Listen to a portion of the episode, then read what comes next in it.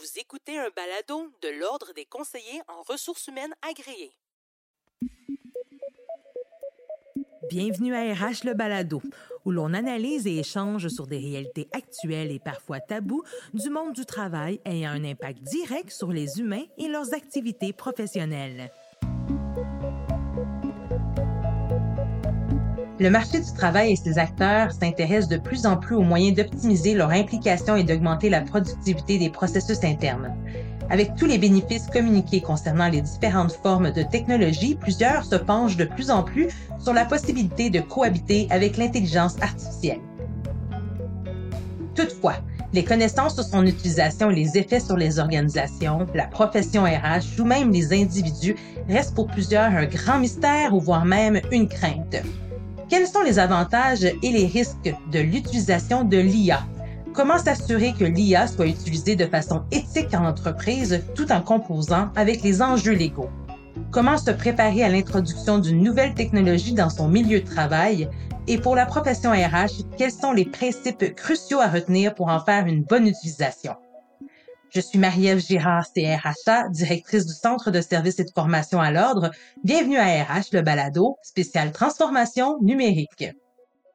Mon invité d'aujourd'hui est un acteur clé d'une institution québécoise ayant pour mission de bâtir un pôle mondial d'avancées scientifiques qui inspire l'innovation et l'essor de l'intelligence artificielle au bénéfice de tous. Cette organisation est MILA, Institut québécois d'intelligence artificielle, composé d'une communauté de 1000 chercheurs spécialisés en apprentissage automatique dont les recherches contribuent notamment à la santé, à l'environnement, au changement climatique ainsi que l'éthique de l'IA. Il m'a fait plaisir de vous présenter Michel Dubois, directeur partenariat de Mila Québec. Alors, euh, bonjour Michel, ça va bien? Oui, bonjour Marie-Ève, ça va très bien? Toi, toi aussi? Oui, oui, super bien, merci. Content de vous recevoir justement pour débuter. Dites-nous, Michel, pourquoi l'intelligence artificielle est un sujet sur toutes les lèvres à l'heure actuelle? Euh, oui, ben ça, fait déjà un bout de temps qu'on parle beaucoup d'intelligence artificielle. L'intelligence artificielle attire l'attention, plus particulièrement depuis 2017. Le Canada avait été la première nation du monde à se doter d'une stratégie d'intelligence artificielle au niveau national. Fait là, on, entendait un peu plus parler, on entendait parler euh, de, des, euh, des trois centres d'intelligence artificielle du Canada, Amy, Vector et Mila. Euh, mais plus récemment, je pense que dans les soupers de Noël, peu importe le métier de vos amis, de vos familles, là, ça venait sur le sujet ChatGPT. C'était donc un modèle de langage, un, modèle de, de fondationnel, donc Large Language Model, qui, qui est devenu vraiment très accessible à travers une page web.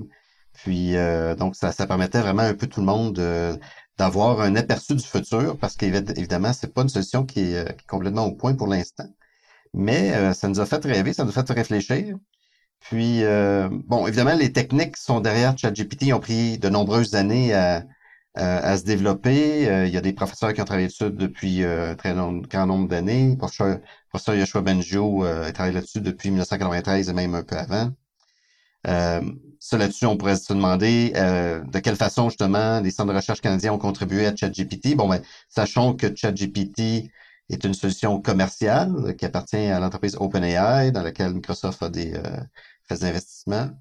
Mais euh, à l'intérieur de tout ça, il y a la recherche qui a été faite à Montréal, qui a été faite au Canada par nos grands chercheurs qui ont publié en sciences ouvertes, hein, à travers les articles scientifiques, publié leurs découvertes, qui là sont maintenant au cœur de ces avancées-là en, en intelligence artificielle. Donc, euh, grande réponse, mais finalement, je pense que là, on, est, on était en préparation depuis longtemps à ce moment-là, et là, à travers une accessibilité plus grande, euh, tout le monde a un peu un aperçu du futur à travers des outils comme ChatGPT et mm-hmm. d'autres, d'autres en fait. Oui.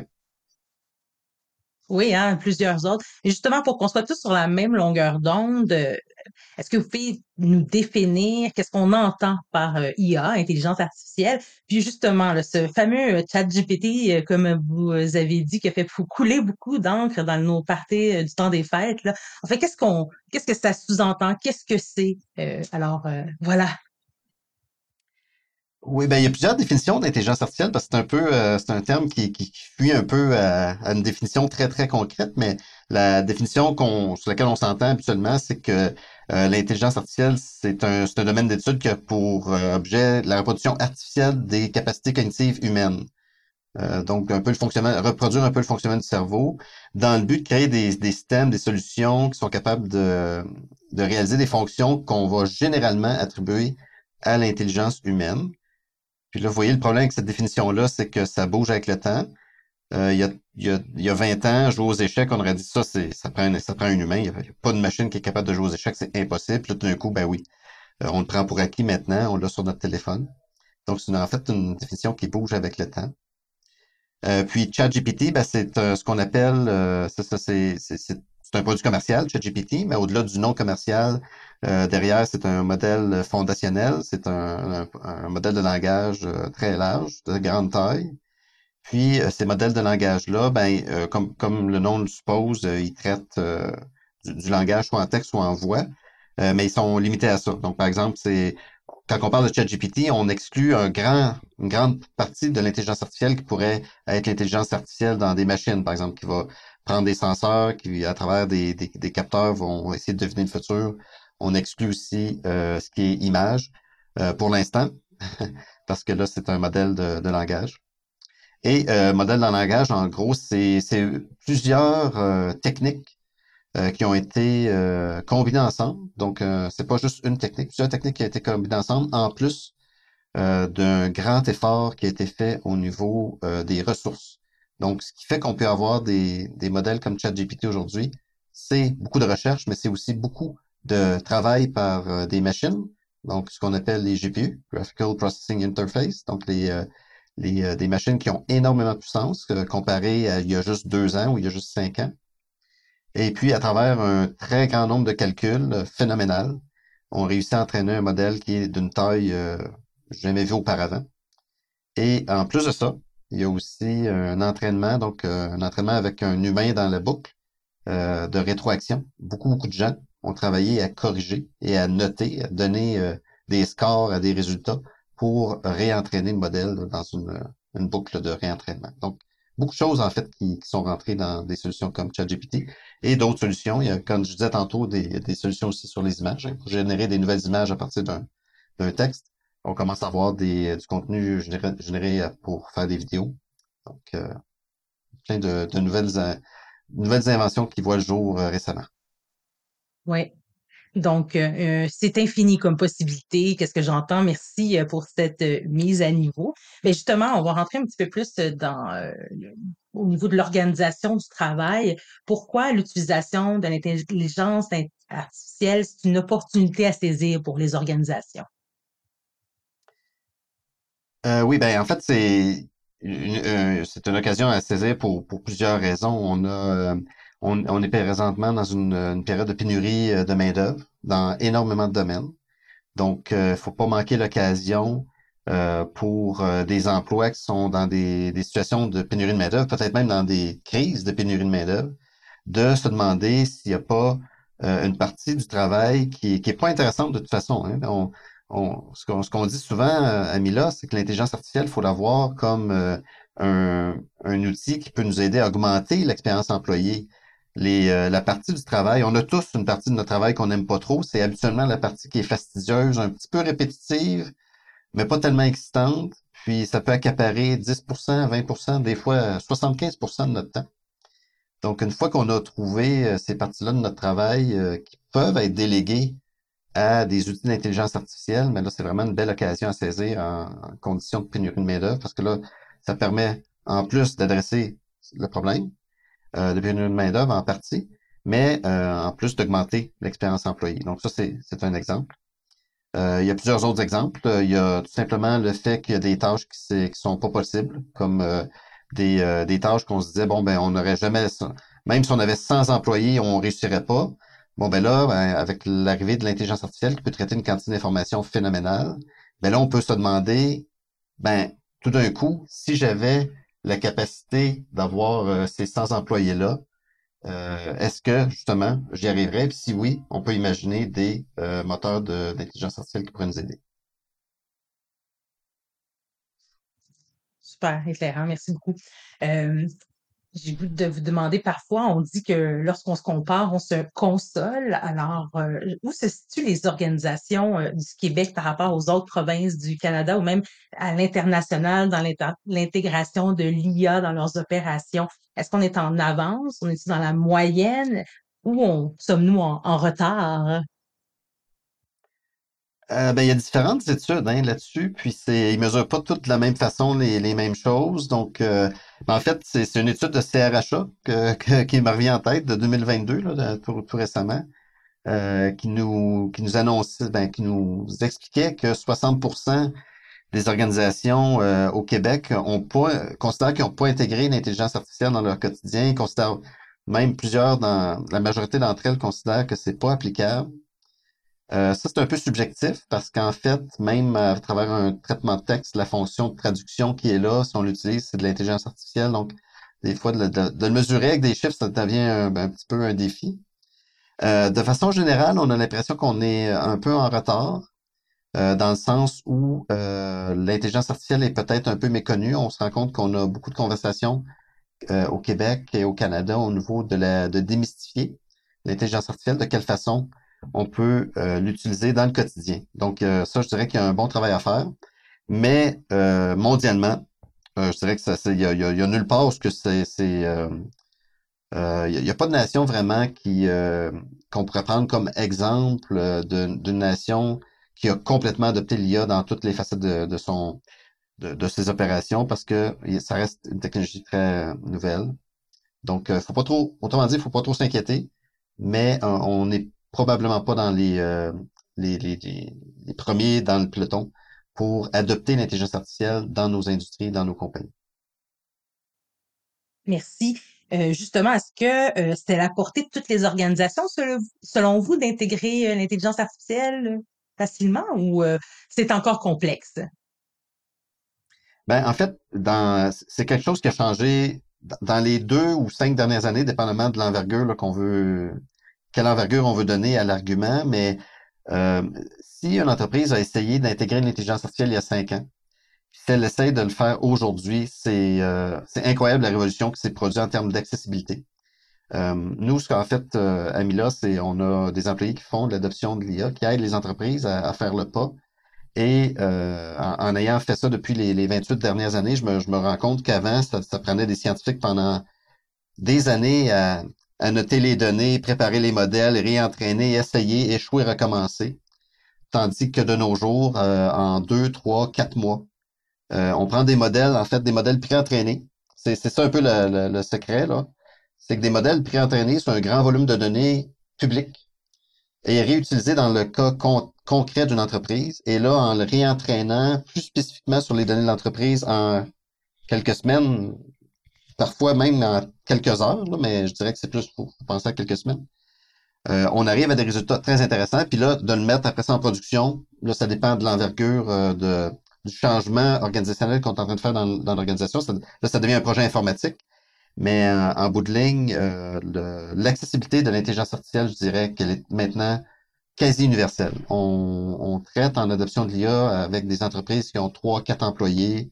Ça, c'est pas un défi on traite avec beaucoup d'entreprises qui n'avaient jamais touché à l'intelligence artificielle auparavant. C'est pas un défi. C'est correct ça, on les aide à cheminer.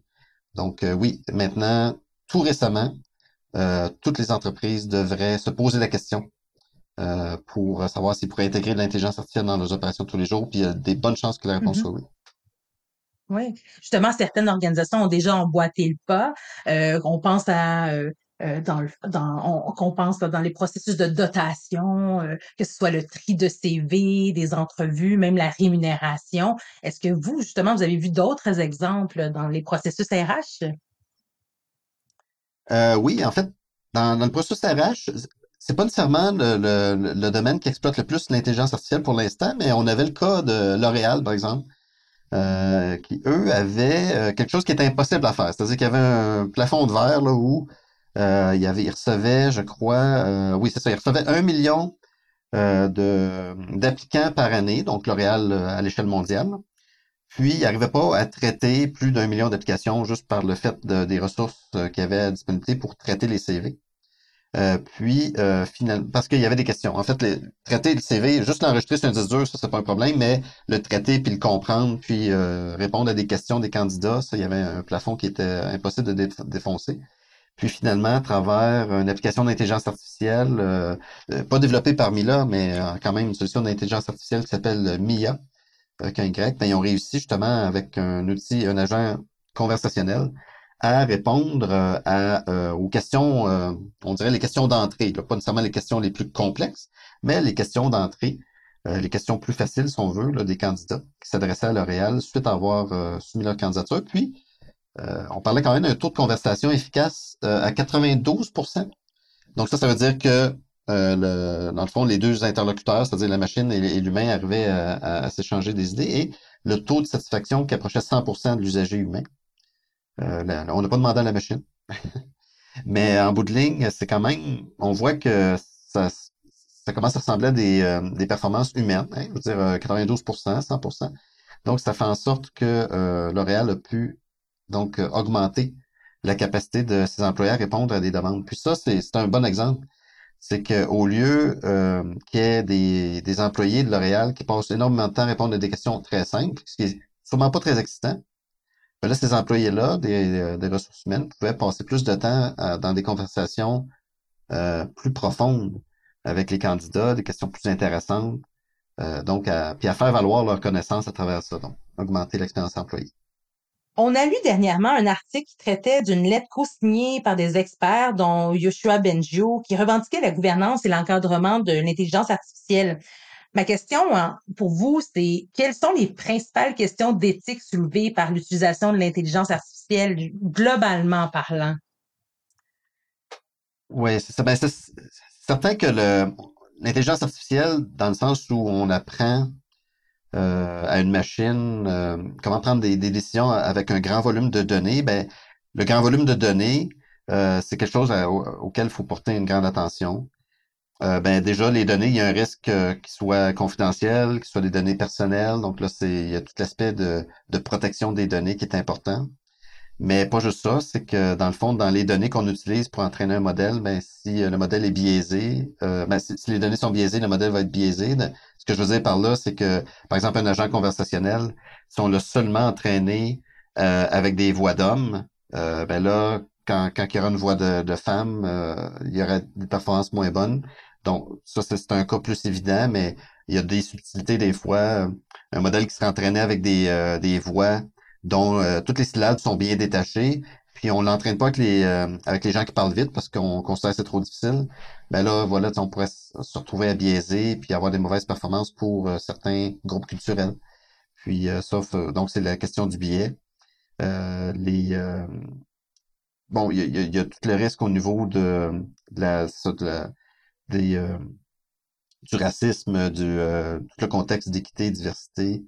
Euh, donc, on, il y a, y a, ces soucis-là. Puis ensuite de ça, ben évidemment, si on, on réentraîne pas le modèle de façon continue, ben il y a la maintenance de la solution qui ferait en sorte que, au fur et à mesure justement qu'il y a des, des nouveaux des, des, nouveaux usagers, ils seraient peut-être mal servis par le système.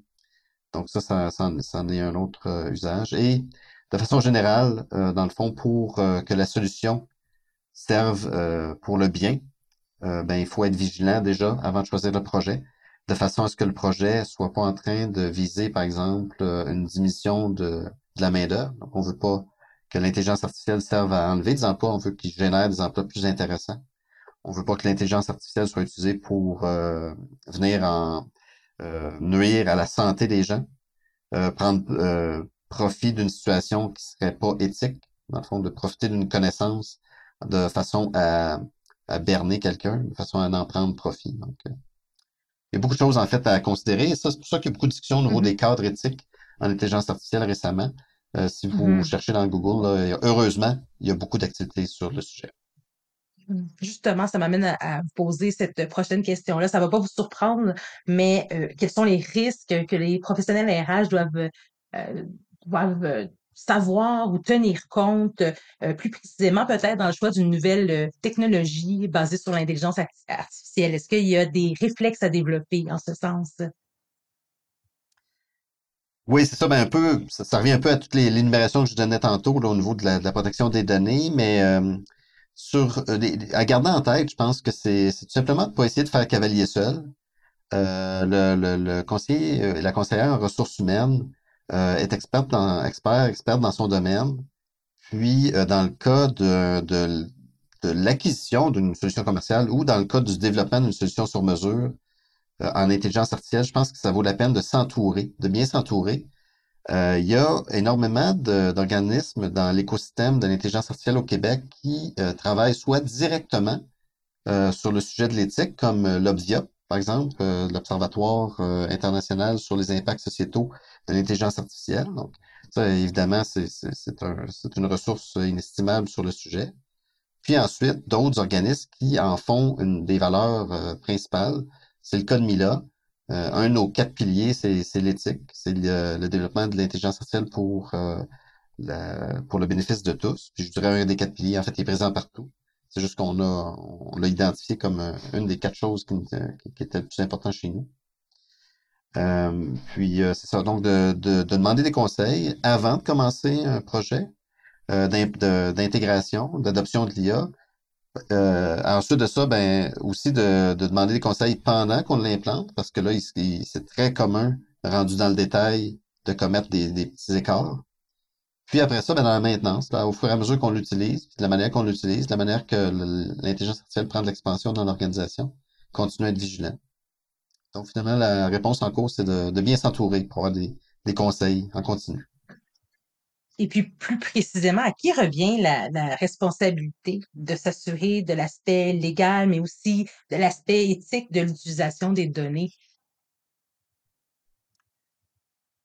Euh, ben, ouais, je suis pas un avocat, mais euh, je dirais que de, mon point de vue, du point de vue euh, technique de, de Mila que, que, je, que je représente, ben, en fait, la responsabilité appartient à, à tous les intervenants toutes les parties pris, toutes les parties prenantes autour d'une solution d'intelligence artificielle devraient rester vigilants euh, au caractère légal, euh, éthique, euh, sécurité des données, parce que en fait, c'est l'affaire de tous. il s'agit qu'il y ait un chaînon de la chaîne, un maillon de la chaîne qui soit faible, puis là, ben, habituellement, c'est là qui, qui se passe un, un souci. puis avec toutes les belles opportunités qui se présentent à nous avec l'intelligence artificielle, ben, ça serait dommage de, de, de rencontrer beaucoup de, de, problèmes. On veut surtout avoir des belles histoires à succès qui nous, qui nous montrent tous les bénéfices de l'intelligence artificielle. Donc, soyez, restons vigilants, tout le monde, puis on, on, on va arriver avec des meilleurs résultats. Merci. Et puis, comment vous voyez la place d'un professionnel RH au sein justement d'un comité qui se questionne sur euh, l'installation d'une nouvelle technologie? Ben, je vois vraiment deux rôles. Hein. Euh, le, conseiller conseillère en ressources humaines euh, pourrait, dans un premier temps, avoir un rôle de vers l'intérieur, c'est-à-dire dans ses propres tâches, d'augmenter son efficacité, sa productivité, son, son, son, expérience employée lui-même dans, les tâches de recrutement, de, de fidélisation du personnel, etc. ça, c'est fantastique. Le, deuxième rôle, je trouve très intéressant, qui, euh, que, que, je suggère à, tous les gens que je rencontre qui sont dans le domaine des ressources humaines, c'est de devenir un ambassadeur. Parce que l'entreprise qui a des problèmes de ressources humaines, euh, bon, je prends un exemple, par exemple, dans une manufacture, si on a des pertes euh, de production, puis que les pertes sont liées beaucoup à la qualité, puis la qualité fait en sorte que, à cause de la pénurie de main-d'œuvre, on n'a pas autant d'employés qu'on aurait besoin pour surveiller, faire la, la, la la, job plate de vérifier sur le convoyeur qu'il n'y a pas des défauts. Ben là, imaginons d'avoir des outils d'intelligence artificielle de, vision par ordinateur qui regardent la production passer sur le convoyeur puis qui ils vont aider, par exemple, à des, euh, des employés plus juniors, peut-être, hein, qui viennent en renfort euh, à la crise de pénurie de main-d'œuvre. Euh, bon, d'avoir plus de, productivité pour trouver des défauts. Donc là, on baisse les on baisse la, la, quantité de pertes qui est, qui est bonne de toute façon pour l'environnement, pour la cause du climat. Puis là, tout d'un coup, ben, le... qu'est-ce qu'on a fait là, c'est que le conseiller en ressources humaines peut suggérer aux différents départements qui, qui, qui, constituent l'organisation d'être euh, à, l'écoute, d'être ouvert intégrer l'intelligence artificielle pour augmenter euh, leur, euh, leur qualité de travail, d'augmenter leur productivité, d'augmenter leur, euh, leur expérience employée là, en bout de ligne.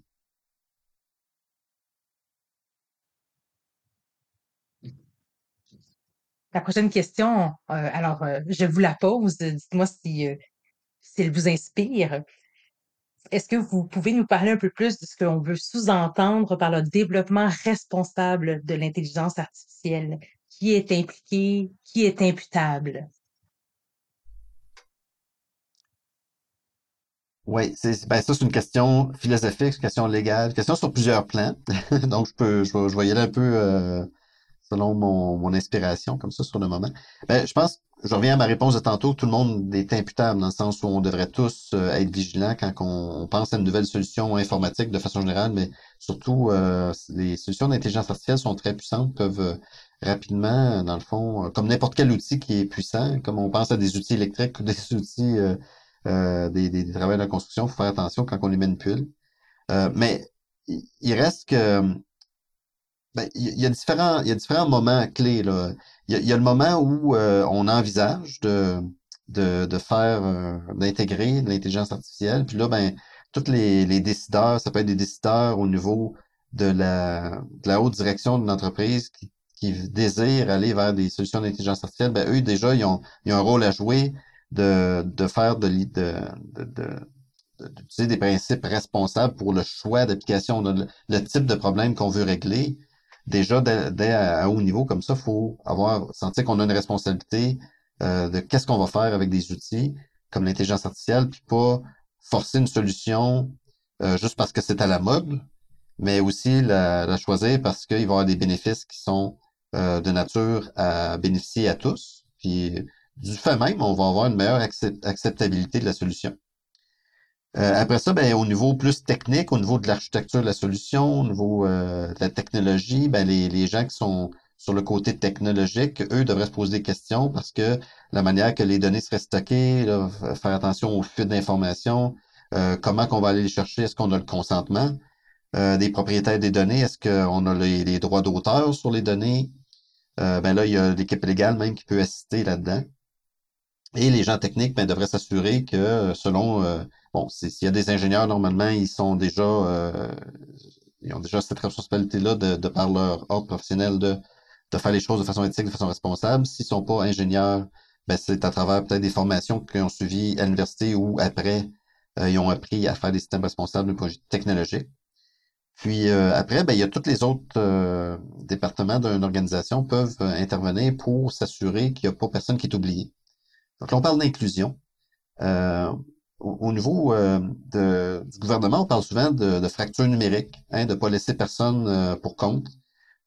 au niveau du gouvernement, ils s'inquiètent des gens qui sont pas à l'aise avec la technologie, mais ça existe aussi dans une organisation.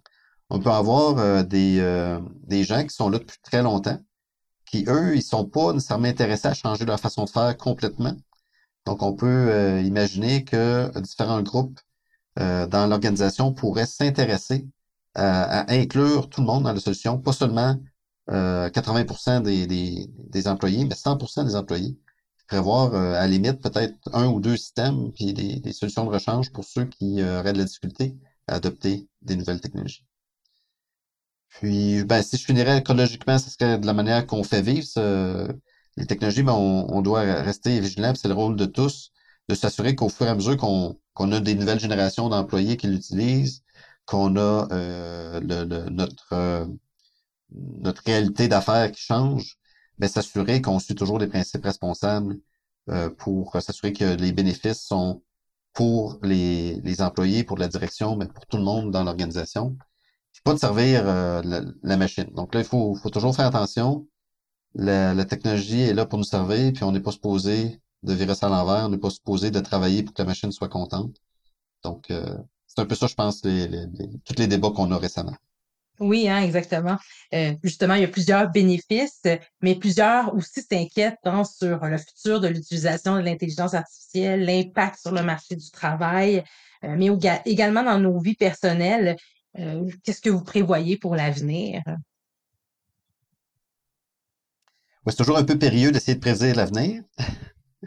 Mais je dirais que pour l'avenir, j'ai en tout cas, de, mon point de vue, là, c'est sûr que de, mon point de vue, je suis un peu biaisé dans le sens où je, j'accompagne cette, cette évolution-là de l'intelligence artificielle depuis longtemps, donc ça, ça m'emballe évidemment. Mais je dirais en résumé que l'intelligence, c'est un, outil qui est euh, extrêmement puissant.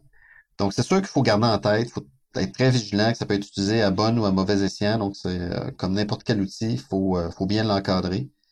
Euh, là, il faut s'assurer, c'est certain que dans le futur, il pourra avoir des impacts négatifs si on ne parvient pas à bien encadrer au niveau de la réglementation. L'usage de l'intelligence artificielle, c'est commencé. On entend parler dans les nouvelles. Le Canada est en bonne voie d'adopter des, des, des, lois là-dessus. Plusieurs pays le, font également. Il y a certains pays plus en avance que d'autres.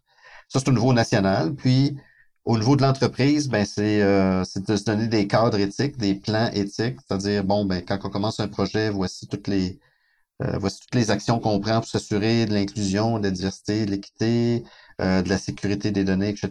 Donc, euh, à travers des outils bien simples, hein, des, des listes de vérification, des, checklists, à travers des, des documentations, euh, des sites de référence qui se tiennent à jour sur la question.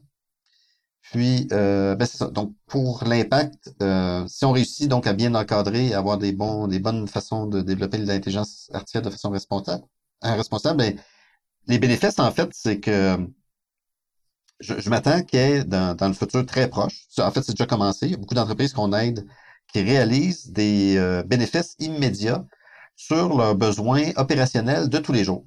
Donc, au lieu d'être un rêve d'y arriver dans cinq ans, euh, je vois que l'impact, euh, c'est quelque chose qui va arriver de plus en plus vite, de plus en plus facilement, avec l'intelligence artificielle de plus en plus accessible. Donc, euh, les d'un mois à l'autre, un peu comme ChatGPT nous a un peu surpris par ses capacités rapides.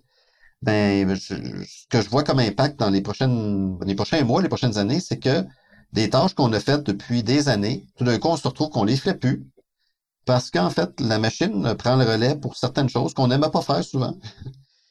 Et euh, là, ça nous permet d'évoluer dans notre travail. Évidemment, mm-hmm, ça, mm-hmm. ça amène tout le souci euh, de euh, reskilling puis upskilling en français. Euh, vous êtes mm-hmm. plus experts que moi avec le, bon terme français. Ça serait donc mise à niveau des connaissances. Mise à niveau, rehaussement, oui, tout à fait. Rehaussement. Euh, ça, ça va être notre plus grand impact euh, à surveiller, qui pourrait être positif ou négatif, hein, parce que il faut juste être agile puis être, euh, être à l'écoute puis réagir rapidement à certains emplois qui vont être transformés plus que d'autres. Mm-hmm. donc, qui vont des, des, emplois qui avaient tendance à traiter du texte puis à faire de la synthèse de texte puis à faire de la recherche de texte, il faut s'entendre comme toute technologie qui, qui, arrive, hein, qui facilite le travail, il faut s'attendre que ces emplois changent, mais changent pour le mieux. Donc, ça devrait s'assurer que les gens reçoivent la formation pour euh, aller plus vers la sollicitation de leur esprit critique, d'ajouter de la valeur par leur point de vue sur ce que la machine donne. Et mm-hmm. puis là, de toute façon, c'est ça, c'est des bonnes nouvelles pour tout le monde. Oui. Euh, c'est juste d'être, de réagir assez vite. Oui, donc je comprends qu'on encadre mieux, on impose certaines limites pour quand même placer l'humain au centre de nos décisions euh, et ça devrait bien aller. Donc, euh, on, termine quand même sur une note très positive. Euh, est-ce que vous avez, justement, avez-vous un, exemple d'un cas pratique d'une organisation? Où vous avez remarqué des gains assez remarquables euh, positif. Ça a changé un peu le monde de l'organisation d'instaurer une nouvelle technologie ou l'intelligence artificielle au sein de leurs organisations. Euh, ben, c'est certain que ouais, Mila est très large, donc euh, à travers les, les, les 1000 chercheurs et les, les employés, là, on fait on fait beaucoup de projets à chaque année. une révolution, ben, je dirais que des fois c'est des fois, c'est des petites choses. Je vais citer, par exemple, euh, le, le cas d'une organisation comme Dubois Agrinovation, euh, qui n'a pas de lien de famille avec moi d'ailleurs. Euh, mais le, cette organisation-là avait pour habitude de recevoir des appels de clients qui demandaient pour des pièces de rechange sur des systèmes d'irrigation pour des fermes. C'était un travail qui était un peu ennuyant parce que l'employé recevait une photo d'une pièce euh, d'un système d'irrigation, on devait la chercher dans un catalogue de 14 000 pièces. Donc ça, ça prenait, ça prendre jusqu'à 30 minutes. Puis là, ben, vous pouvez imaginer qu'avec euh, la solution d'intelligence artificielle qu'on leur proposait en démonstration, ben, quand ça se fait instantanément, à partir d'une photo d'un client, que là, on trouve, euh, si on trouve pas exactement la pièce, on trouve un 2, 3, 10, 20 pièces. En tout cas, on réduit la liste à quelque chose de très petit qu'on peut facilement là, dans le fond, détailler là, trouver la, la, la, la, pièce, euh, même avec peu de formation. Ben, ça, c'était une petite révolution. Oui. Oui, ça, c'est une, une, petite révolution à l'échelle d'une personne. Je trouve, je trouve que c'est important de les souligner, ceux-là. Puis sinon, ben, on a euh, des entreprises euh, comme par exemple euh, ben, ACN, un projet qu'on a fait avec CN récemment. Ben, il y avait une très grande quantité d'informations qui étaient dans les courriels d'interaction avec leur clientèle depuis des années. Puis en même temps, ils voulaient faire des choix intelligents au niveau des investissements pour des investissements de plusieurs millions de dollars dans l'amélioration continue. Puis là, ce qu'il y avait besoin, c'était de, de faire une synthèse de ce qu'on de quoi on leur parlait. Mais c'est facile de faire la synthèse d'une dizaine de pages quand c'est en plus du texte continu, mais de faire la synthèse d'un volume énorme de communication courriel un peu décousu, euh, de façon à gérer des décisions sur des, des, projets d'amélioration continue de plusieurs millions, ça, c'est ça, ça posait un défi parce que peu importe la technologie utilisée, il n'y avait jamais de réponse définitive. On, on, venait toujours à, pouvoir questionner les résultats de la manière statistique qu'on l'avait fait. Alors que le modèle d'intelligence artificielle qu'on a proposé pour faire la synthèse euh, de ce grand volume de données textuelles-là, ben, euh, de façon, étant donné que c'était appuyé de façon scientifique, mais ben, ça l'a permis euh, de créer un outil d'aide à l'édition pour l'entreprise CN. Donc, c'est l'exemple qui vient de rentrer. Merci beaucoup du partage. Ben, c'est déjà tout. Merci beaucoup, euh, Monsieur Michel Dubois, directeur partenariat de Mila Québec, d'avoir été avec nous. Est-ce que vous avez un mot euh, pour conclure notre conversation? Ben, je vous remercie pour euh, l'entrevue. C'était fort intéressant. Que souhaitez-vous à tous nos professionnels RH? je leur souhaite de s'informer apprenez à connaître un peu plus euh, ce qu'on peut, euh, ce que l'intelligence artificielle peut vous donner comme bénéfice. Puis pour ça, ben, ça nous fera plaisir de, répondre à vos questions. Vous pouvez nous rejoindre à n'importe quel moment.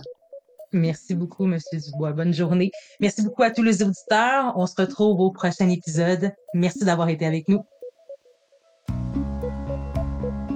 Vous pouvez entendre ou réentendre tous les épisodes de RH Le Balado de l'Ordre des conseillers en ressources humaines agréées via les rubriques Balado ou Podcast des plateformes Apple, Google Play et Spotify.